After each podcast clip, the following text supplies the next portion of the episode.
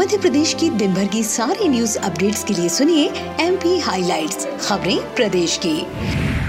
प्रधानमंत्री श्री नरेंद्र मोदी ने स्वामित्व योजना में मध्य प्रदेश के हरदा से 19 जिलों के 3000 ग्रामों में एक लाख इकहत्तर हज़ार हितग्राहियों को अधिकार अभिलेख का वर्चुअल वितरण किया और हितग्राहियों से संवाद किया।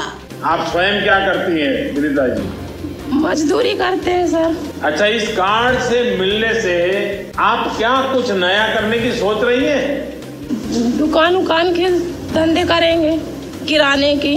तो कितना रुपया लेना चाहती है बैंक से आप? यही पचास हज़ार तक। अच्छा पचास हज़ार रूपए मिल जाए तो आप अपना छोटा काम करना शुरू करोगी। शुरू कर देंगे। चलिए विनीता जी, आपसे बात करके बहुत अच्छा लगा। पिछले सात साल से हमारी कोशिश यही है कि हम गरीब से गरीब और कमज़ोर व्यक्ति को सशक्त बना सके। प्रधानमंत्री श्री मोदी ने कहा कि ड्रोन टेक्नोलॉजी से किसानों को, मरीजों को दूर दराज के क्षेत्रों को ज़्यादा से ज़्यादा लाभ मिले। इसके लिए हाल ही में अनेक नीतिगत निर्णय लिए गए हैं। आधुनिक ड्रोन बड़ी संख्या में भारत में ही बने हैं। इसमें भी भारत आत्मनिर्भर हो। इसके लिए पीएलआई स्कीम भी घोषित की गई है। ये जो गाँव मोहल्ले में उड़न खटोला उड़ रहा है, ये जो ड्रोन उड़ रहा है, वो भारत के गाँवों को नई उड़ान देने वाला है। ड्रोन वैज्ञानिक विधि से घरों का नक्शा खींच रहे हैं, बिना किसी भेदभाव के प्रॉपर्टी की निशानदेही कर रहे हैं। अभी तक देश के करीब 60 जिलों में ड्रोन ने ये काम पूरा कर लिया है। इससे सटीक लैंड रिकॉर्ड्स और जीआईएस मैप की वजह से ग्राम पंचायत के डेवलपमेंट प्लान को बेहतर बनाने में भी मदद मिलेगी। वहीं कार्यक्रम में मुख्यमंत्री श्री शिवराज सिंह चौहान ने संबोधित करते हुए कहा कि आज का दिन ऐतिहासिक दिन है। प्रधानमंत्री श्री नरेंद्र मोदी जी ने पहले गुजरात के मुख्यमंत्री के रूप में आज ही शपथ ली थी और गुजरात की तस्वीर और जनता की तकदीर बदलने का कार्य किया। विकास जन कल्याण और सुराज का ऐसा मॉडल दिया जो पूरी दुनिया में छा गया। आज का दिन ऐतिहासिक दिन है। प्रधानमंत्री जी पहले गुजरात के मुख्यमंत्री थे।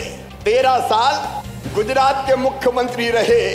विकास का जन कल्याण का और स्वराज का ऐसा मॉडल दिया गुजरात का, जो पूरी दुनिया में छा गया। 2014 में वो भारत के प्रधानमंत्री बने। पूरे 20 साल 20 साल हो गए गवर्नेंस का हेड बने हुए। मुख्यमंत्री श्री शिवराज सिंह चौहान ने हरदा के नेहरू स्टेडियम में जिला प्रशासन द्वारा आयोजित विकास कार्यों पर केंद्रित फ़ोटो प्रदर्शनी का अवलोकन कर जिला प्रशासन के प्रयासों की सराहना की। फ़ोटो प्रदर्शनी में स्वामित्व योजना की चरणबद्ध प्रक्रिया की गतिविधियों का बखूबी प्रदर्शन किया गया। मुख्यमंत्री श्री शिवराज सिंह चौहान ने मुरैना में दर्दनाक सड़क हादसे में तीन पुलिस कर्मियों के निधन पर गहरा दुख व्यक्त किया।